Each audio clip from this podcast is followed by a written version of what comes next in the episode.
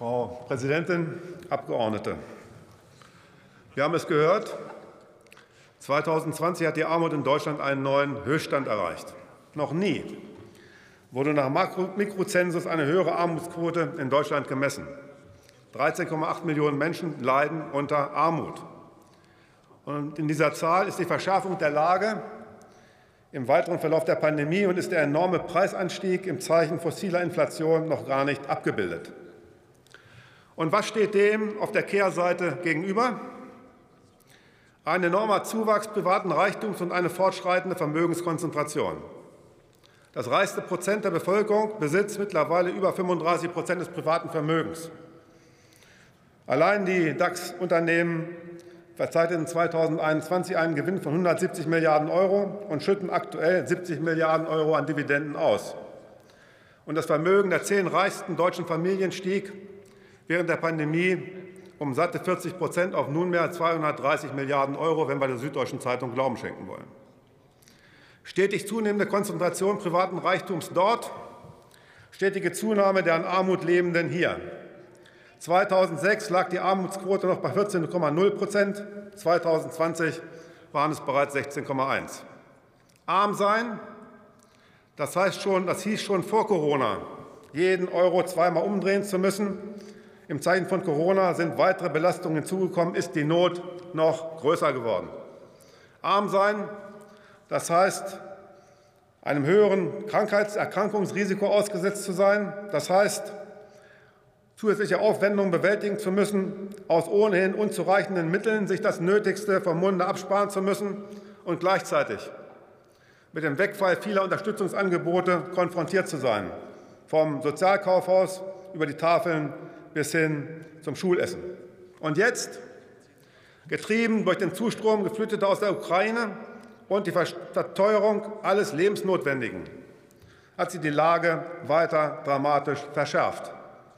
Das trifft Alleinerziehende, trifft Erwerbslose, auch kinderreiche Paarhaushalte und Frauen im Alter besonders und trägt dazu bei, dass mittlerweile 25 Prozent der Bundesbürgerinnen den gesellschaftlichen Zusammenhalt ernsthaft bedroht sehen. Zwingt uns das zum Handeln? Ja, in der Tat. Reagiert hat ja bereits auch die GroKo, wenngleich unter Führung der Union viel zu spät dauerte es doch bis Mai 2021, bis endlich alle Hartz-IV- und Grundsicherungsbeziehenden wenigstens einen einmaligen Betrag von 150 Euro ausgezahlt bekamen.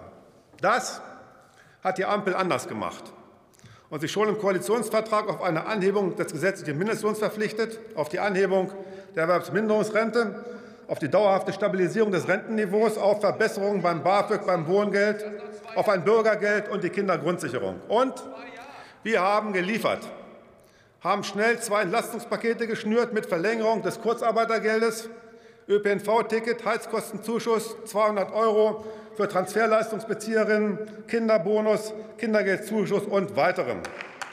Das bringt spürbare Entlastung, und zwar insbesondere zugunsten unterer und mittlerer Einkommen, wenn auch mit einer Schwachstelle bei den Nichterwerbstätigen. Vieles davon erreicht die Menschen nun ab Juli. Das ist gut und auch sehr nötig.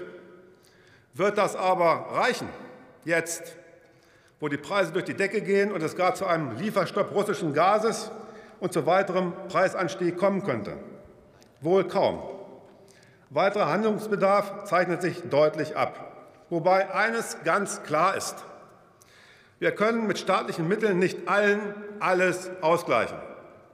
Umso nötiger ist es, die Entlastungsmaßnahmen auf die zu konzentrieren, die es am dringendsten brauchen, auf die Menschen in der Grundsicherung und im Hartz-IV-Bezug und auf die mit den geringen und mittleren Einkommen. Sie sagen mal ganz ruhig mit Ihrer Rentenpolitik, die dazu geführt hat, dass, wenn wir sie weitermachen würden, Millionen von Menschen trotz jahrzehntelanger Beitragszahlung auf oder auf Grundsicherungsniveau absinken würden. Das ist etwas, was wir nicht wollen. Damit, damit verbietet es sich, wenn wir die Entlastungsmaßnahmen auf die konzentrieren, die es am dingsten brauchen, verbietet es sich, die kalte Progression angehen zu wollen. Denn die Verteilungswirkung dabei ist krass einseitig. 50 Prozent kämen dem höchsten Einkommenszehntel zugute, weitere 16 Prozent dem zweithöchsten. während bei den unteren drei Zehnteln so gut wie nichts ankommt. Das ist das genaue Gegenteil von dem, was jetzt nötig ist. Was es braucht, ist ein Zuschlag auf die Regelsätze für Transferleistungsbeziehende.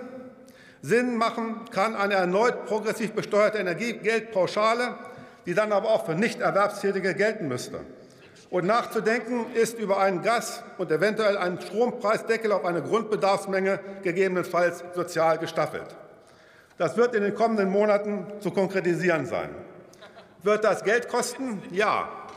Wird das womöglich viel Geld kosten müssen? Ja, auch das. Das wirft dann aber auch die Frage auf, ob das überhaupt zusammenpassen kann, in 2023 zur Schuldenbremse zurückkehren zu wollen auf Steuererhöhungen bei den Starken in der Gesellschaft zu verzichten, die Investitionen für Digitalisierung und Transformation massiv hochzufahren und Menschen in Not und Armut unter die Arme zu greifen und ebenso denen mit den geringen und mittleren Einkommen. Seien Sie sicher, die Ampel wird sich auch dieser Herausforderung stellen.